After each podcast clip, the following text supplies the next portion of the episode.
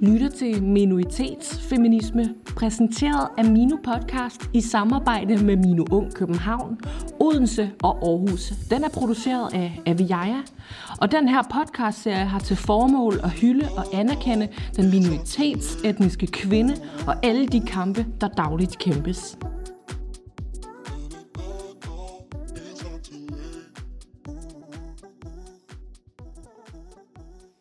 Mine kvindekamp består i, at alle kvinder skal få lov til at leve det liv, de ønsker. Et liv uden vold, udnyttelse og negativ social kontrol. Et liv, de selv har ejerskab over. Mit navn er Rahima Abdullah, og jeg er 20 år gammel.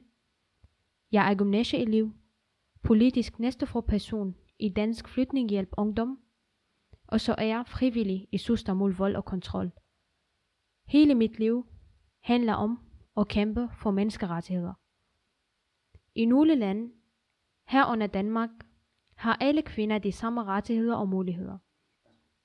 Men det er alligevel ikke alle kvinder, der får lov til at nyde disse muligheder. Lige nu, imens vi fejrer kvindernes internationale kampdag, er der stadigvæk kvinder, der ikke får lov af deres familier til at tage en uddannelse. De bliver i stedet opfordret til at skulle giftes og være hjemmegående. Der er unge kvinder og piger, der ikke får lov til at deltage i fritidsaktiviteter. Der er voksne kvinder, der sidder fast i et usundt og voldeligt ægteskab, men tør ikke at komme ud af det, fordi de frygter, at folk vil tale dårligt om dem. Der er kvinder, der sidder alene med en voldtægtsoplevelse, eller en oplevelse af seksuel misbrug og krænkelse, men tør ikke at tale højt om det. Heller ikke til deres egne familier, fordi de er bange for, at de ville blive svigtet af nogen fra deres egne familiemedlemmer og samfund, og at skylden vil lægges på deres skuldre. Derfor vælger de at være tavse. Der er kvinder, der er vokset op med, at hvad folk siger, er vigtigere end ens egne rettigheder som menneske på den her jord. Det er en del af vores virkelighed. Den virkelighed er vi nødt til at anerkende, hvis vi ønsker at skabe et bedre samfund med mere retfærdighed og lighed. For nogle dage siden sad jeg med en kvinde, der var fuldstændig ulagt og knust.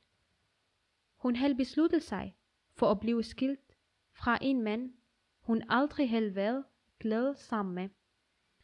En mand, der udsatte hende for psykisk vold. Det tog hende 20 år og tog at sige fra og kom ud af ægteskabet. Men hun græd alligevel, fordi hun tænkte på, hvad folk skulle sige om hende. For hun har fået at vide, at det ikke er så populært at være en skilt kvinde i hendes miljø. Hun græd i stedet for at glæde sig over det liv, hun kommer til at få. Sidste år sad jeg med en mindre øje pige. Hun var helt knust. Jeg kunne se de blå mærker på hendes krop. Hun havde fået tæsk af sin storebror, og det var ikke første gang. Forældrene gjorde aldrig noget ved det, og hun tog aldrig at sige det videre til en voksen eller anmelde ham til politiet, fordi hun var bange for, hvad folk skulle se om det. For to år siden sad jeg på mit værelse og var helt knust fordi jeg var ved at tage en beslutning om at flytte hjemmefra. På den ene side sad jeg med et ønske om at bo alene og lære at klare mig selv, og var en rigtig voksen og selvstændig kvinde. Jeg havde brug for at have min egen plads. Men jeg var ked af det, fordi jeg var nervøs for, hvad folk ville mene om min egen beslutning.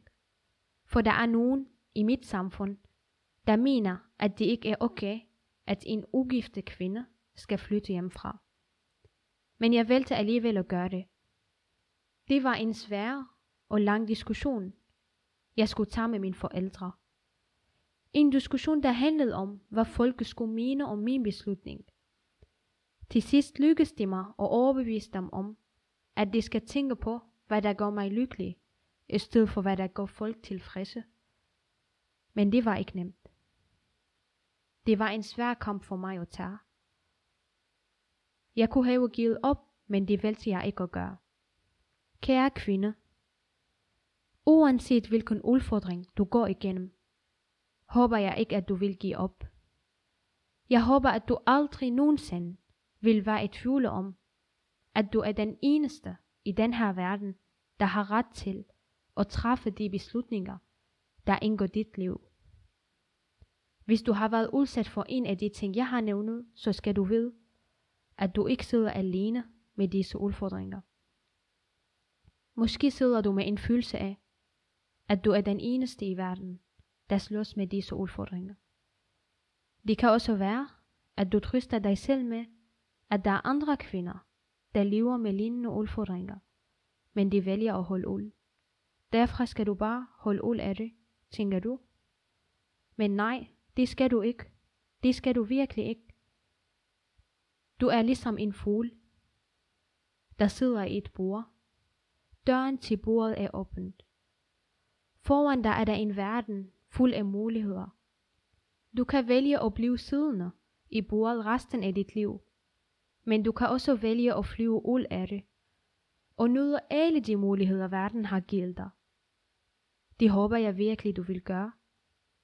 For alene kan jeg intet gøre, men hvis vi står sammen, så kan vi skabe en forandring. Tak for at lytte med på Minoritetsfeminisme. Vi udgiver et nyt afsnit hver dag i marts måned, så ind og følg med på Spotify og Apple Podcasts. På genlyt!